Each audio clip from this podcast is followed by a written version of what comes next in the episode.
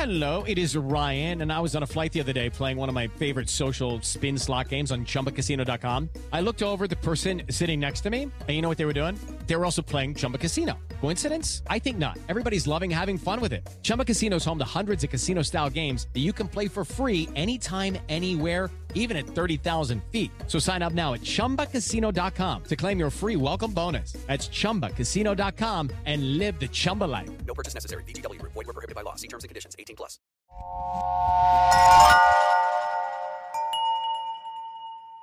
Slow Burn Media, an evergreen podcast, presents Who Killed, a podcast that provides a voice for the voiceless.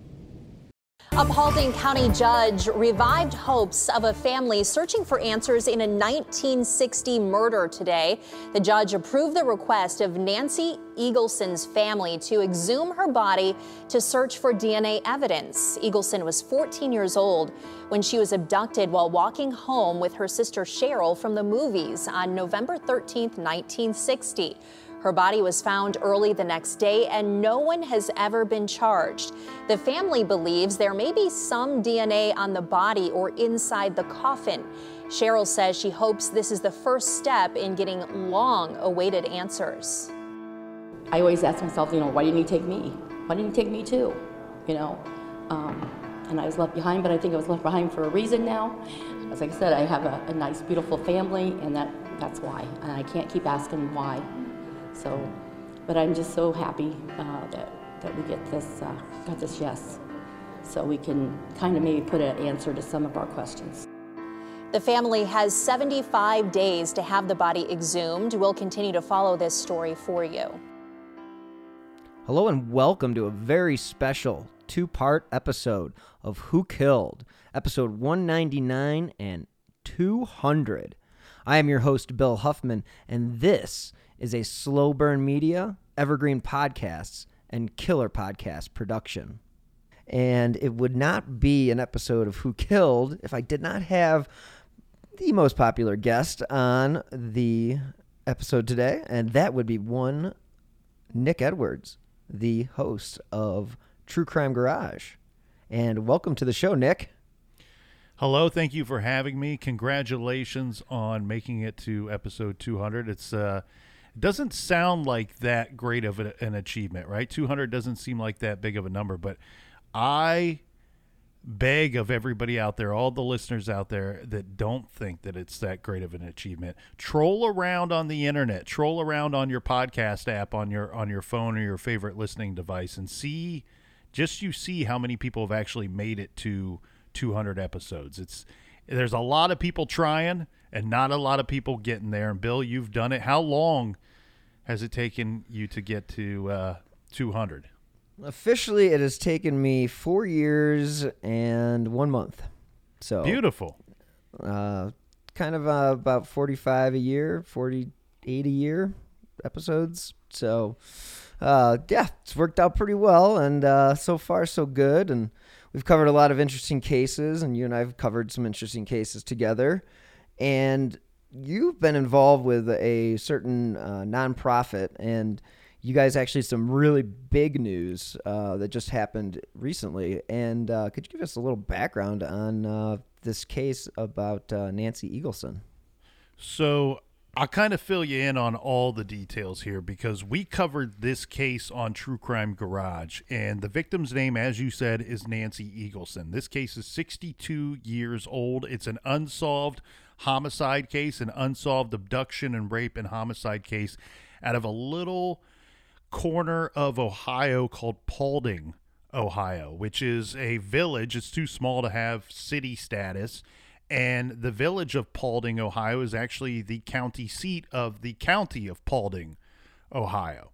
Now, it's such a small area, small population area that I've lived in this great state for all of my life, and I had never heard of Paulding, Ohio before. Now, what was so interesting to me about this case here, Bill, and a little bit how, you know, we'll we'll take the listeners into how the sauce is made a little bit here, right? When when I first was told about this case, I thought that would make a great episode for True Crime Garage, right? We would be able to tell people about a case that most people haven't heard of, some people have forgotten about, and that's what we do. We provide a voice for the people that that are don't have a platform. And so I wanted to bring Nancy's case into the spotlight, at least the garage spotlight, and tell all the listeners about Nancy's case and remind everybody out there that have heard of the case from people from Ohio, some people from Toledo in the Defiance area, they've heard of this case and remember this case, but remind them that it's still unsolved and it's still an open case.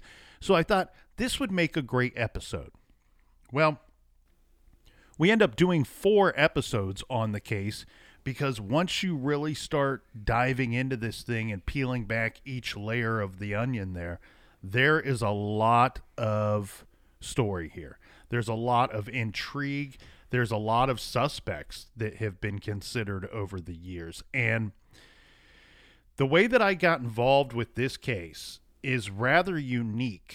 It's not how we typically do things here in the garage. In fact, I got involved in this case through Porchlight, which, as you know, and we've talked about Porchlight on your great show many Sure. times. Porchlight is a nonprofit organization that I work for and donate my time to, and a organization that you have spoke highly of on your show and been gracious enough to allow me to plug what it is that we do and, and request the public's help here on your show.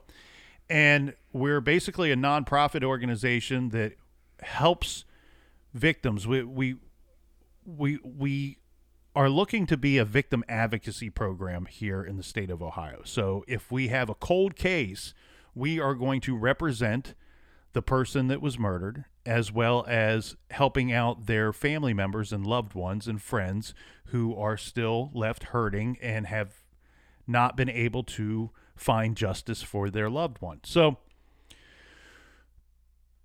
with the Barbie Blatnik case, that's kind of the case in Ohio that we're we're well known for. That case was 30 years old. It was a cold case homicide case, and we used DNA, genealogy, familial de- genealogy detection work to find the perpetrator, find the killer of Barbie Blatnik. And that man, his name was not even in the police file, and that that's no reflection on the hard work that the police put in on Barbie's case at the time they did gangbusters work on the case. It was a complicated case and it turns out she was killed by a complete stranger. And that's that makes sense that his name would not have appeared in the case file because there was no connection between victim and perpetrator in that case.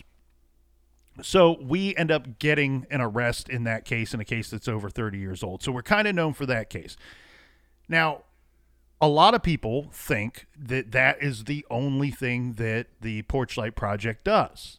That that it's simply we're looking for DNA and we're going to do genealogy work on it and solve a case that way. That's not technically it. We we try to offer a variety of services to the victims' families.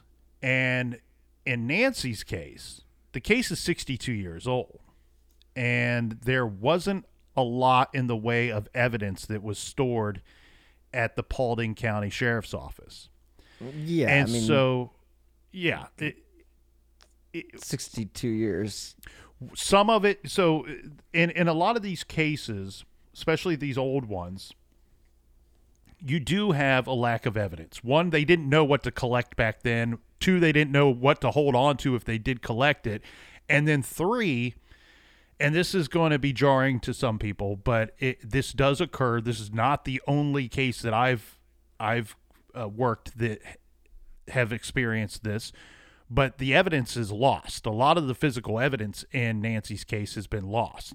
Now, is that due to time? Is that due to malfeasance or what have you? We don't know. We can't say. And, you know, everybody and their brother can be as angry as they want about the situation.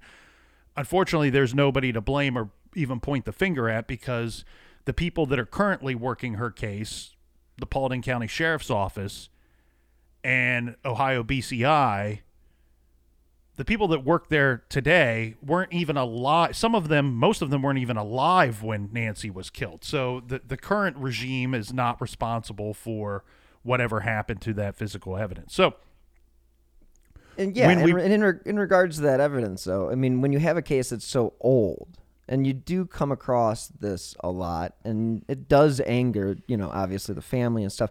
But I mean, think about it.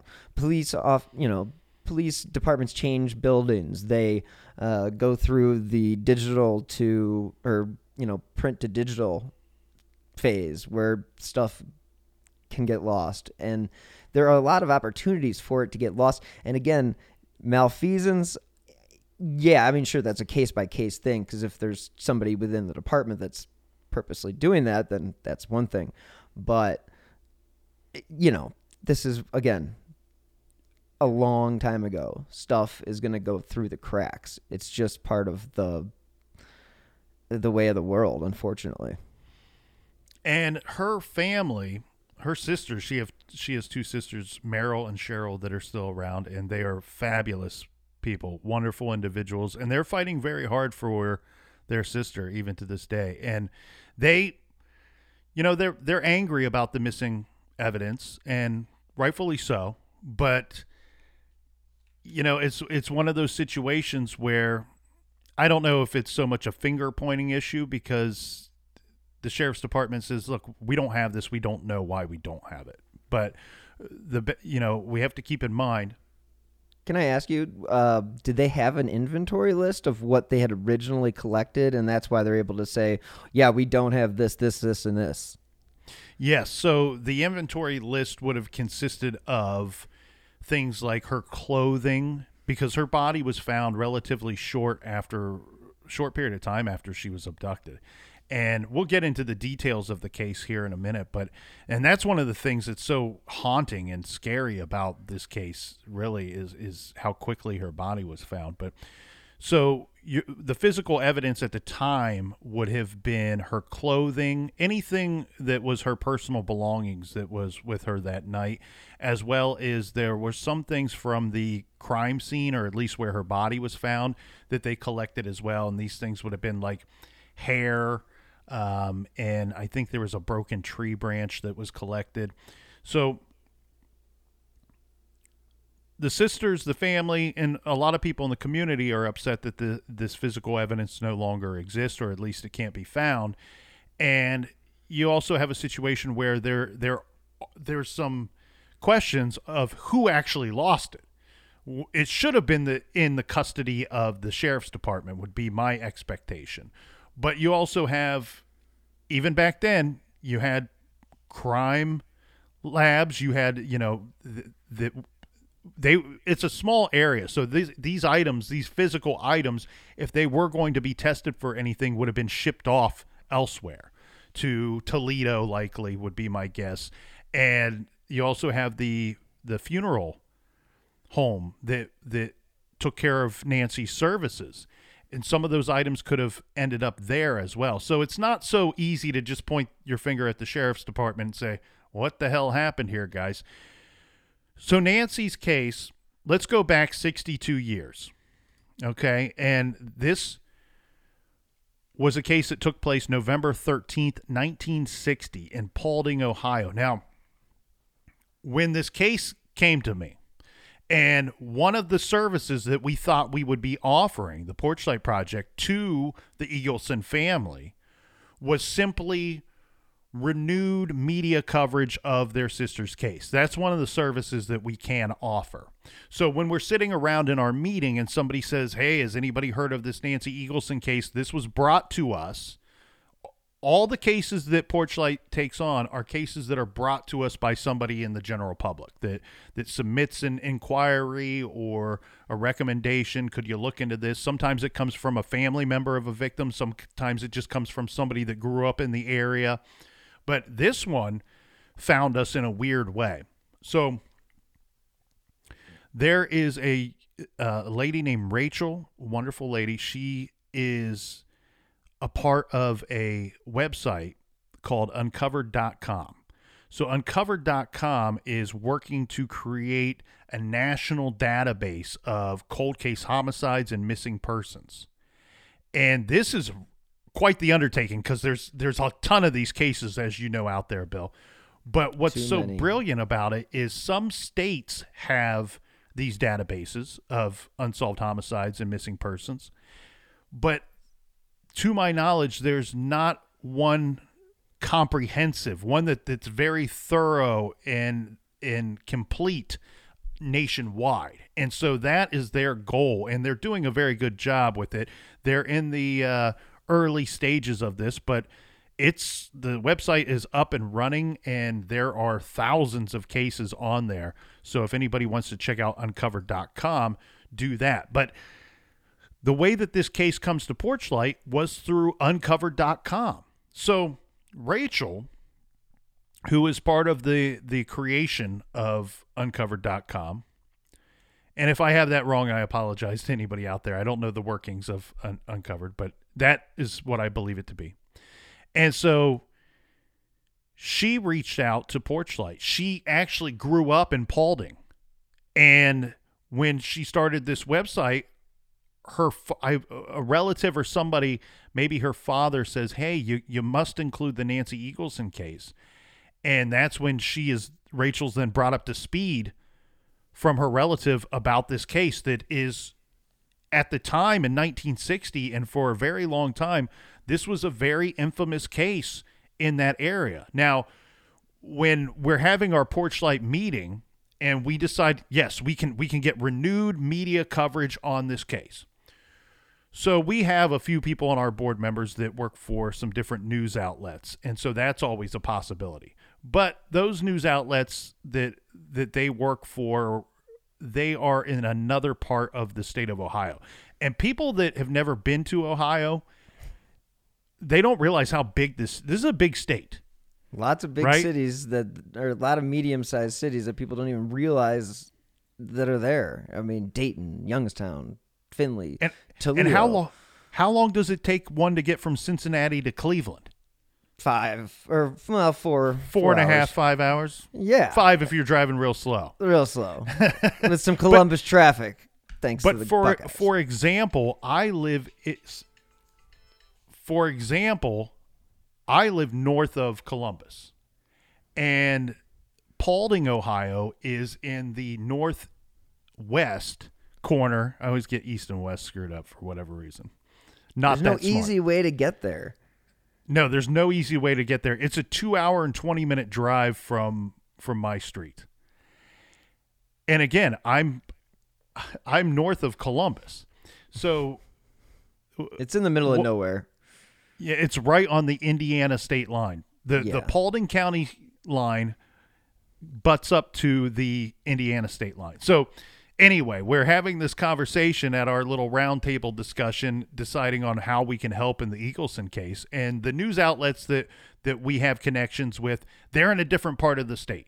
So of course they True Crime Garage nationwide, thank God worldwide. It's the worldwide garage cast.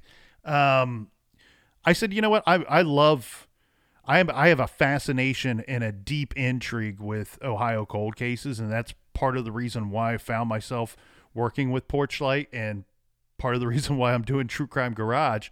And so I said, of course, I, I would love to take a look at this case, especially if the sisters are willing to talk to me and, and help me out.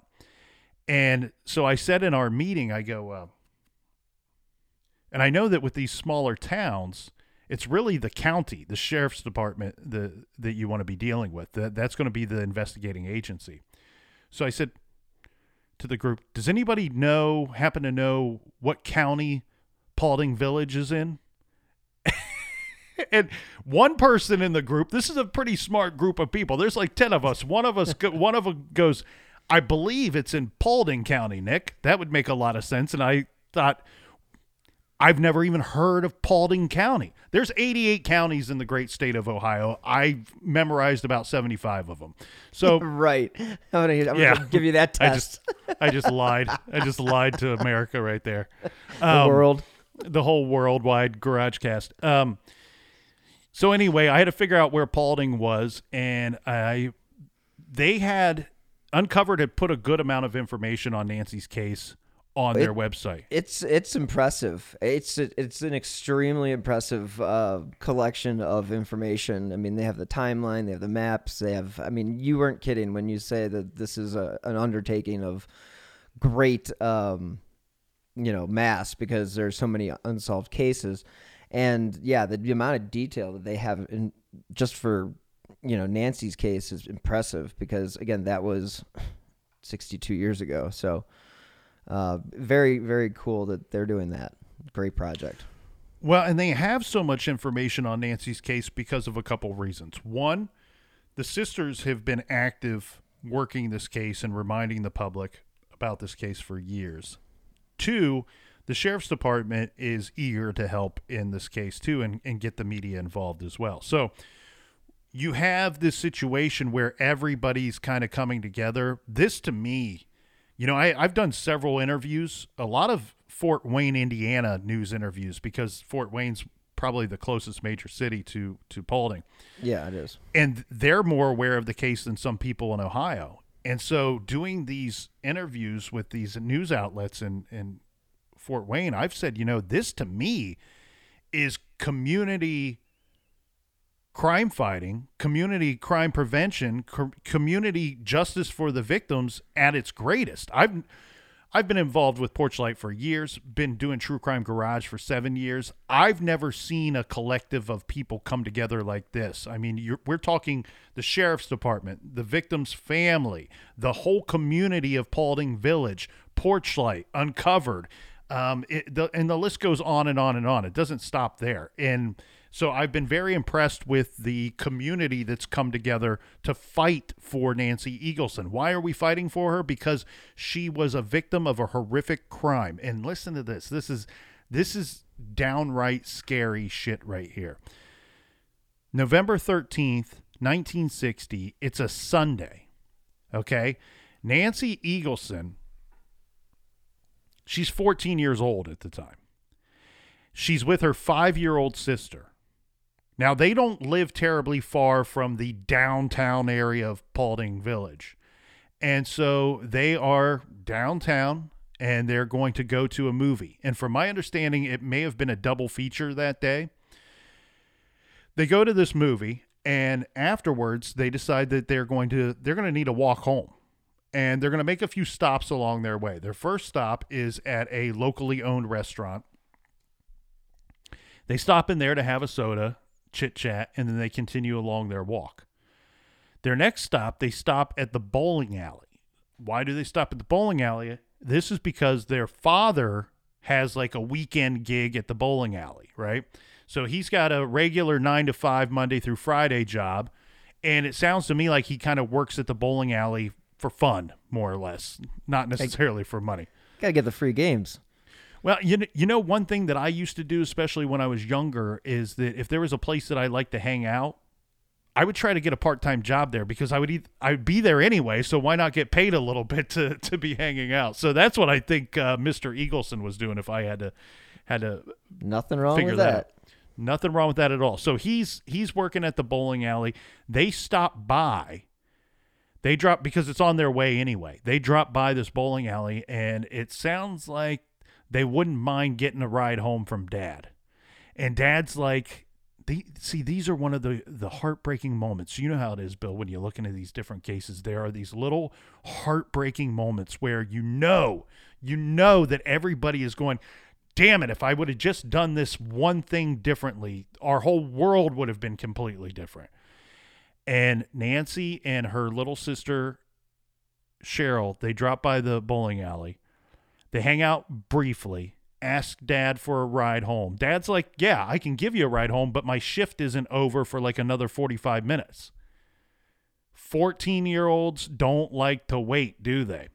So, unfortunately, Nancy and Cheryl decide to continue on, and their home is not very far from this bowling alley. We're talking half a mile at most. Yeah, I mean, it says five blocks on Uncovered. So, I mean, just not very far. And again, this is very small town. Yes. Small Yes. town USA. and anybody that's been to like the, these towns that that still that you feel like you're almost transformed back in time when you go to them this is a, a town where you have the town square the downtown paulding area everything's really in this square and then once you get outside of that it's kind of these uh, different roads with with houses on both sides now they're going to go, they walk over a bridge and they're on their street this this whole time. They, and they have to pass this uh, closed down. I don't know if it's a gas station or like a little convenience store or whatever, but it's not in operation at the time.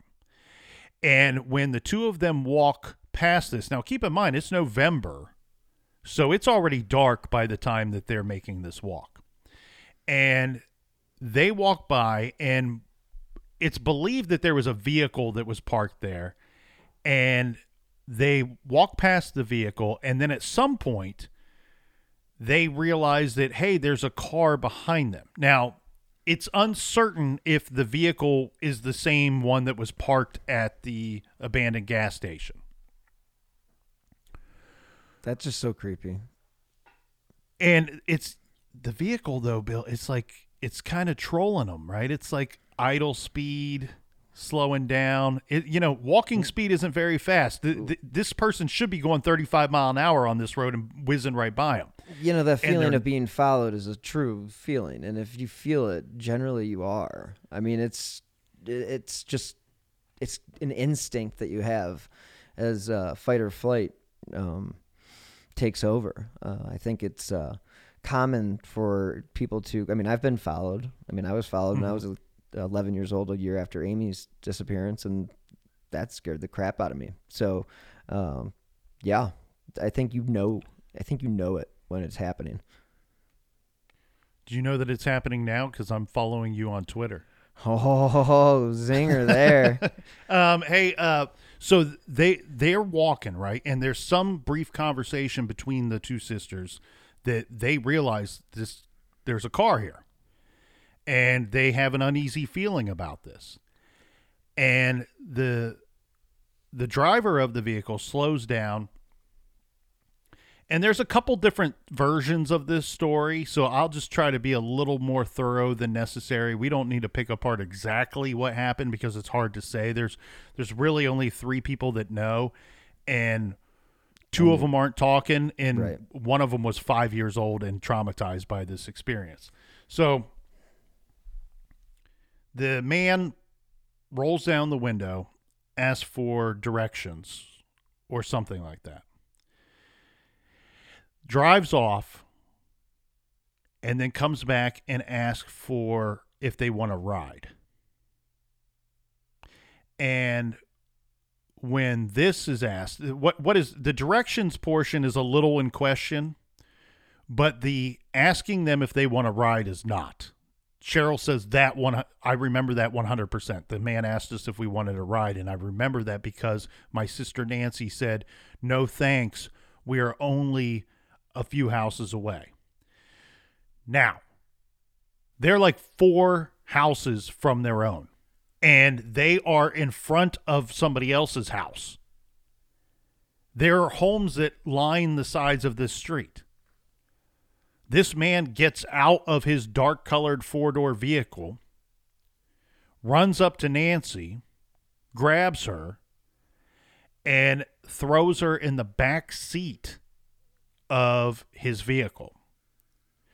Meanwhile, sister Cheryl tries to fight for her sister. He she runs up and tries to hit or grab the man, to which she's quickly pushed away, thrown down. The man gets in the vehicle and speeds off. Cheryl, having just witnessed her sister's abduction, runs to the nearest home, which the terrifying thing about this whole th- I mean, look, an abduction is horrifying and terrifying on its own. Now, let's compound that with the idea that this person did it in full view of several homes. It's a Sunday night in small town Ohio, 1960. People were generally home at that time. yeah. And he leaves a witness. He didn't care that there was another witness there and no attempt to take Cheryl at all. That's This so is weird. Michael Myers type stuff. Yeah. yeah. right? Mm-hmm. If Mike Myers had a car. So I think he did in the last one. she runs to the nearest home, which is right in front of where they where the abduction took place.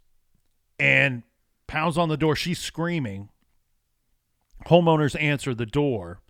It's people that they know, like the, they're neighbors of the Eaglesons and people that had actually babysat for uh, Cheryl at, at one point. Anyway, there's some delay in reporting this, and this this is also scary stuff and also a sign of the times back in 1960, right? The those people didn't have a phone. They didn't have a home phone, which was not terribly uncommon back in 1960. So they had to race off to a phone somewhere and call the sheriff's department and and tell them, "Hey, Nancy Eagleson was abducted right in front of our house." And here's the description, the best that this 5-year-old can give you. And Nancy Eagleson is depending on what article you read or what timeline you review, she's found approximately 6 to 7 hours later. She was sexually assaulted and she was shot in the head. And uh, she's found in a wooded area not terribly far from the abduction site. It's like six, seven miles from the abduction site. And to be honest with you, Bill, if you look at this on a map, it's almost like she was abducted and then just driven down the road. And we don't know where the assault took place. We don't know what kind of assault took place. We also don't know where she was killed. Was she killed where she was found? or was she killed elsewhere? There's a lot of debate and has been for 62 years on that. Was she killed where she was found, or was she killed in a possibly in the vehicle that took her, or was she taken elsewhere for a brief period of time? Those are things that we cannot answer. We don't know the the answers to those questions. But what a horrific crime and what a horrific case. She the police are out, the Eagleson family's out looking for her and she is found by hunters that are out raccoon hunting that night, which you hunt those type of animals at nighttime, and they find her body in a. She's about 100 feet off of, of a country road. I've been to that country road, and it's still very much a country road. And I would bet in 1960 it was probably a gravel road. And so there are a few missteps that I think by the the sheriff's department back in 1960 that I would would wish that would have been worked differently. Sure. Um, I believe that this individual one would have based off of Cheryl's description of the abduction. So this was a unique situation for me where not only did I have the description of the abduction and had been to the site of the abduction, but in this case, I had been to the site of the abduction given the description by the only witness. Cheryl and I walked that little stretch of road where her sister was abducted from. And the Eagleson family showed me the site where Nancy's body was later recovered. And both situations, I would believe that tire tracks would have been made by the perpetrator, especially at the, for lack of better term, dump site or the body recovery site. Sure. And I think that the, the a misstep there was not collecting those tire tracks if they did exist, which I do think that they, that they would have, because given the lay of the land, if somebody, we have people out looking for this girl. If that vehicle that placed Nancy in that wooded area 100 feet from the road was still on the road, country road or not, the reflectors would would pick up and have been spotted by people out looking for her. But they weren't. Why weren't they? That's because I think that the person drove off the road and closer to the tree line. And it kind of dips down. It's not quite a ditch, but it dips down from the road there today. And there is some thought that the the uh, perpetrator's car may have even struck a tree stump. Whoops. So there there is some collective agreement that possibly that this person would have went off road at some point. Now, why the tire tracks weren't weren't uh, collected? There's a there's a lot of reasons why. One, this was not a a very well secured crime scene. Sure. Absolutely. It's 1960. They they didn't know to do this, and and and and it's not just know to do it too. It's the the sheriff department consists of like three people. yeah. They don't even have the. So- tools to to, to, even You don't like, even have the personnel to, to set up a perimeter That's and what I- say, "Hey, yeah. don't drive over here." That's the word I'm looking for. Perimeter. You can't even set up a perimeter with three people. I mean, you don't even have probably caution tape back in the day. I mean, it's just they probably I don't know, but I could see how that would easily be something that investigators, as much as it's frustrating, yeah, they could see them not being able to. Um, deci- well, I would say this about the tire tracks is who knows if they drove did they drive their cars down there too you know Right. like did they and that's what I suspect happened. yeah, so they mixed them all up, and so they don't know what's what. And but does it matter? I mean, should they have taken a or cast? trampled over them. They Yeah. could they could still have taken a cast of the stuff, and you know, seen what happened. And abduction murder cases are rare today in Paulding County. yeah, even more so 62 years ago. And so this case it it was you know so I when we first took a look at this the whole idea was that True Crime Garage was just going to do an episode on it. And it it quickly with all the people coming together and all these agencies coming together and wanting to work and help on this case, it, it immediately became much bigger than that. So once I learn a whole lot more about this story, we end up doing four episodes on it on True Crime Garage. And that's because there's there's no shortage of of suspects in this case, which makes sense. It is 62 years old. People get suspicious of damn near everybody mm-hmm. on a long enough timeline. sure, we've all seen that. But the other thing that one thing that was impressive that the sheriff did, I actually there there was some really good uh, police work done by the sheriff at the time. So one thing that he did that was really impressive was he was in contact with two other jurisdictions during the early the first year, let's say, of his investigation of Nancy's case. So one was a jurisdiction in Illinois that had a similar type case. One was a jurisdiction in Michigan that had a similar type case. This is almost unheard of. We right? The the linkage blindness that took place amongst police departments and sheriff's offices in the 60s, 70s and even in the 80s had so much trouble connecting series of homicides and it was such a benefit to serial killers at the time that these jurisdictions weren't communicating with one another. Here, 1960, we have Sheriff Keeler from Paulding County, who is in cons- who is in communication with Il- with a jurisdiction in Illinois and in Michigan, discussing details about their open cases. That's almost unheard of in 1960. So, What- so he deserves a big kudos for that. what were some of the things that stood out between the cases that made them connect them or think that they may be connected? Uh, victimology was one in both of the cases. Uh, we were talking about uh, young girls. So Nancy being 14, and in the Illinois case, I think the the girl was even younger than that, probably about eight. Now the murder weapon, while it was not the same caliber, it was in both cases in Illinois and the Paulding case, Nancy's case, it was a gun that was used to kill the victim. So in the in the Illinois case, the Illinois case is very strange, and its connection to Nancy Eagleson's case very strange as well.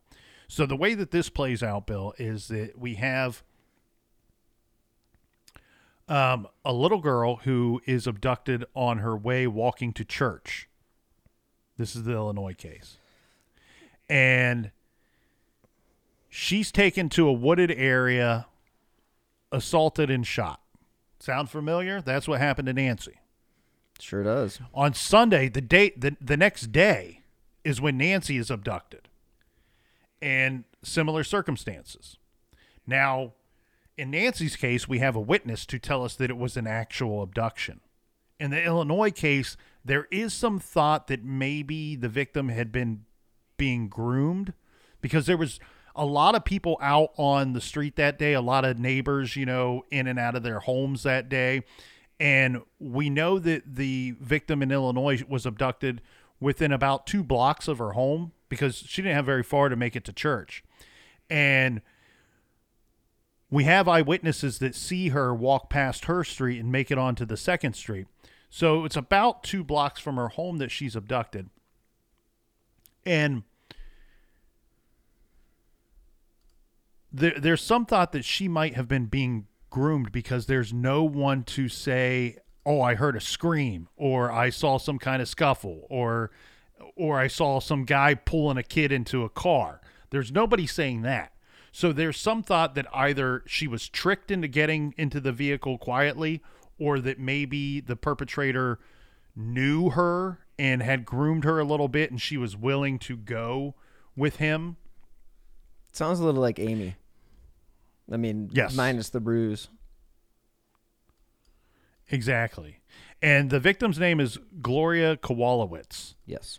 and she was on her way to from what her father says is she had recently taken on commu- um, communion at her catholic church and i'm raised catholic and we did communion and i i, I never experienced this but uh, the father says that all of the kids her age were to take communion once a day for two weeks straight so they were all trekking off to the church for communion daily for two weeks. Sounds like a rush period.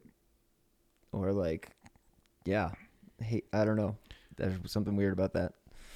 But yeah, I, I've, I haven't heard about that before when it comes to the uh, to communion. You know, I had a lot. I mean, I grew up in a very strong Catholic um, city, and uh, gosh, I just don't recall ever hearing about that particular. But then again, you know, I was a kid. What do, what do I know? But Well, and so but you were Catholic. that you said you didn't know that. I mean, I don't know. Maybe I every didn't, church I'd never heard of that either. Okay. Um, but you know, maybe it's an old school thing. We again, we're talking 62 years ago. Yeah, and we're also talking about small town, and they might have their own traditions in this small town, you know, church. I mean, it's just they could be the way they've done Well- it for a hundred years. This is the Illinois case, and it's actually um, Oh, okay. very near Oh, Chicago. gotcha. Okay. I, So- sorry. Apologies to the listeners.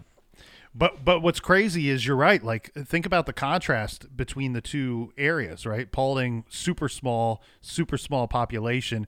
Gloria's case in Illinois, Chicago, one of the biggest cities in this great country. So Gloria is she either went willingly or she's abducted, and again she's found she's found too very quickly. Like Saturday afternoon, she's abducted and then killed and then we have somebody that later that afternoon finds her body Question.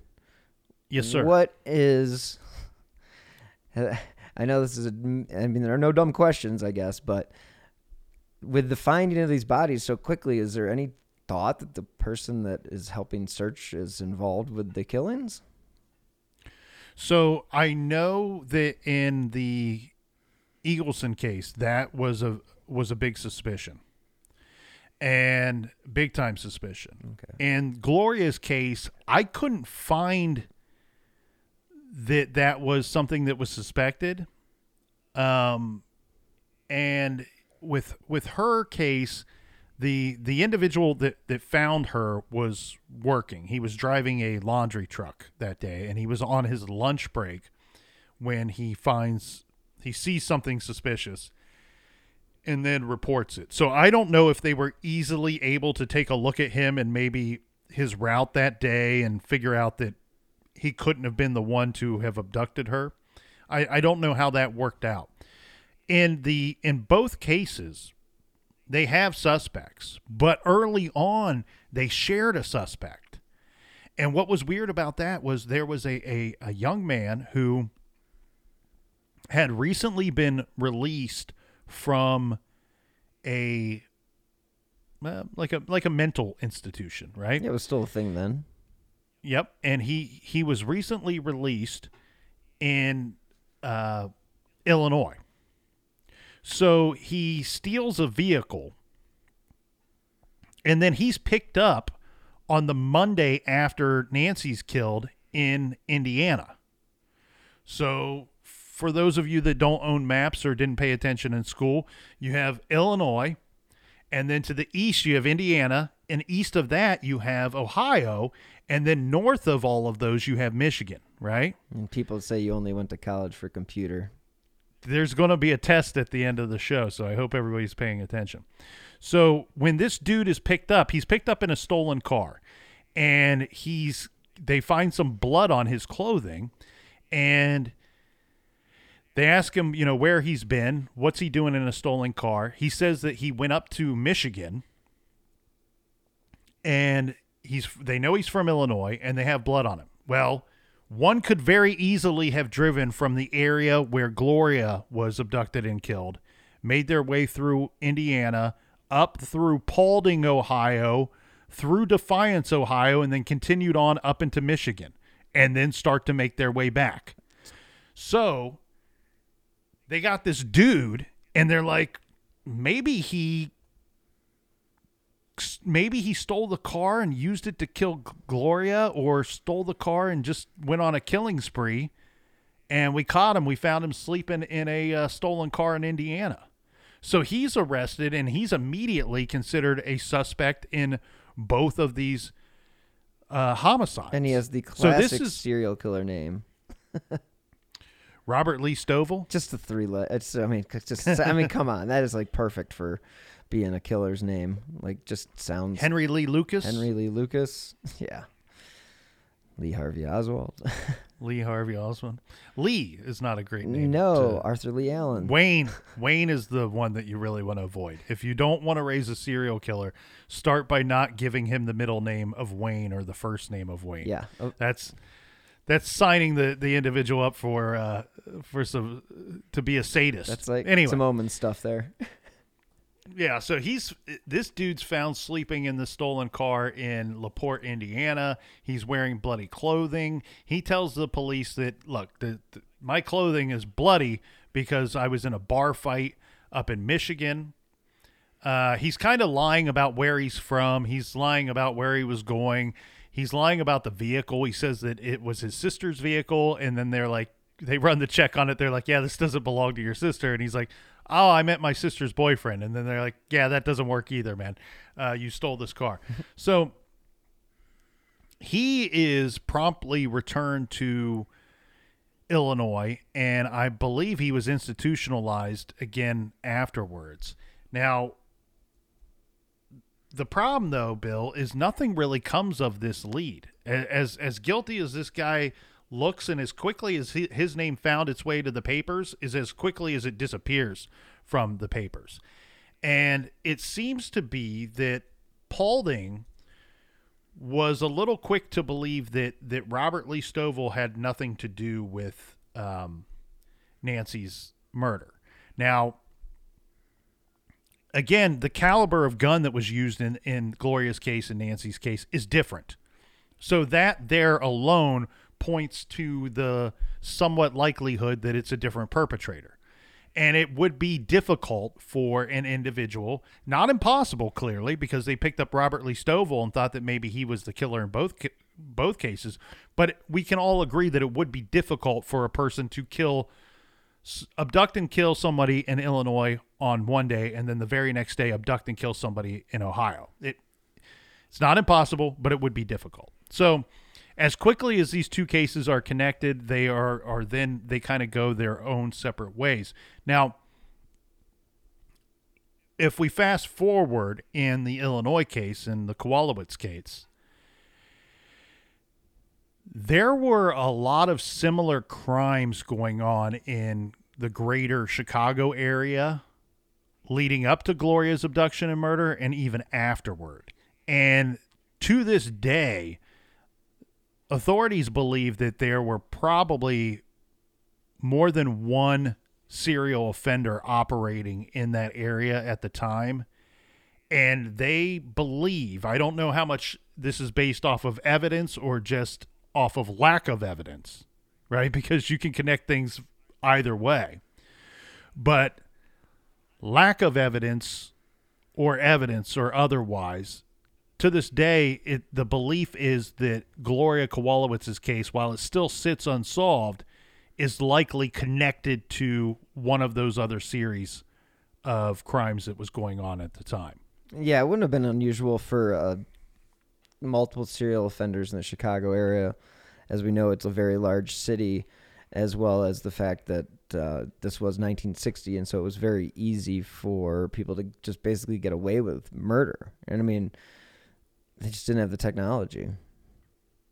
So, unfortunately, Gloria is killed in 1960, and there were seven unsolved child murders that plagued the region since 1955. And in 1961, they actually put together a task force.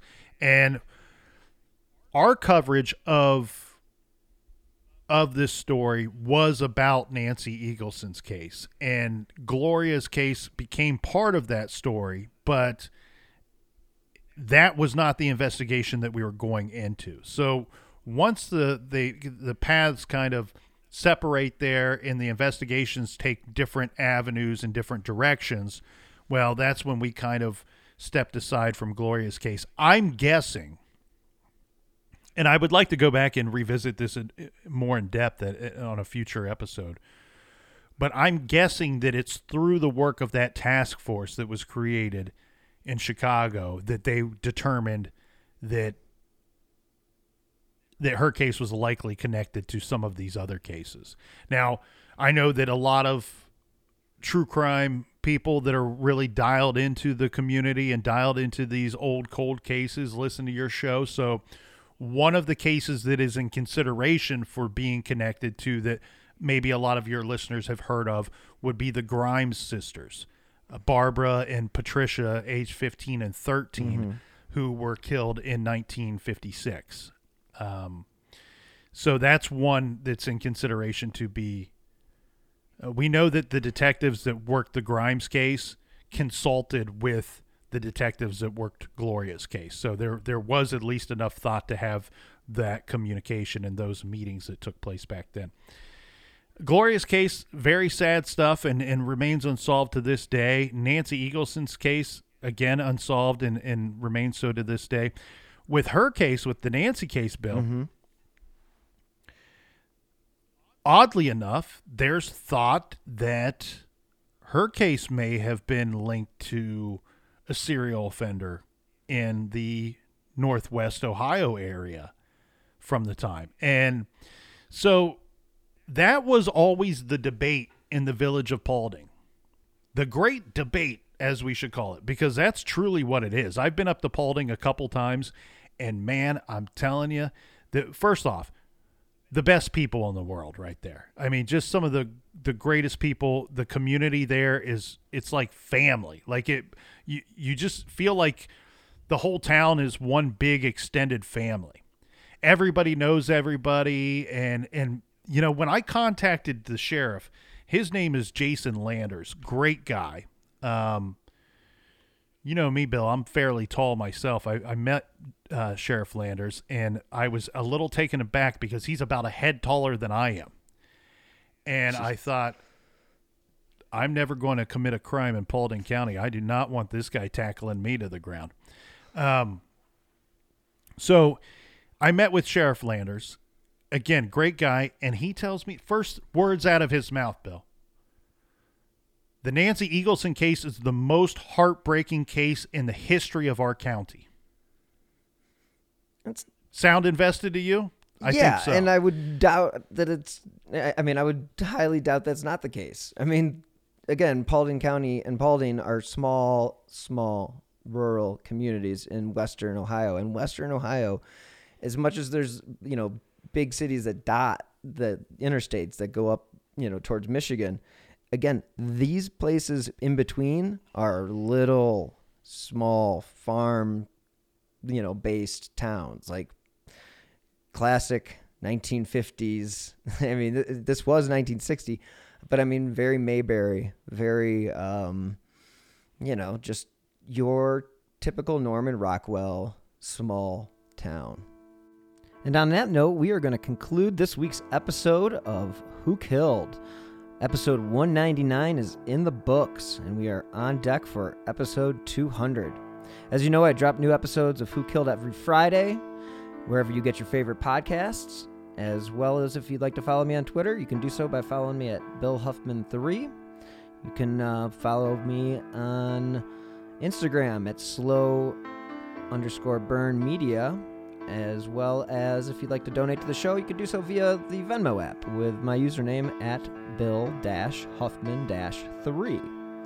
As always, I would not be here without you guys, so thank you so much for tuning in, and thank you so much to Nic, the co host of the True Crime Garage podcast. And again, you can find their show wherever you get your favorite shows. So, thanks again. Tune in next week for part two of the Nancy Eagleson case. And until next time, stay healthy and be safe.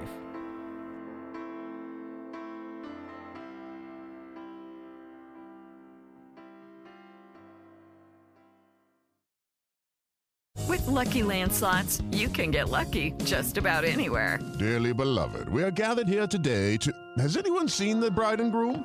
Sorry, sorry, we're here. We were getting lucky in the limo and we lost track of time. No, Lucky Land Casino, with cash prizes that add up quicker than a guest registry. In that case, I pronounce you lucky. Play for free at LuckyLandSlots.com. Daily bonuses are waiting. No purchase necessary. Void where prohibited by law. 18 plus. Terms and conditions apply. See website for details. Hello, this is Dr. Grande, the host of True Crime Psychology and Personality. On my podcast, I explore and explain the pathology behind some of the most horrendous crimes and those who commit them. We discuss topics like narcissism, psychopathy, sociopathy, and antisocial personality disorder from a scientifically informed perspective. What is a narcissist? How do you spot a sociopath? What signs can you look for to protect yourself from these dangerous personalities? It's not just about the stories, but also the science and psychology behind them. So if you're interested in true crime or mental health, I'd encourage you to give my show a listen wherever you get podcasts.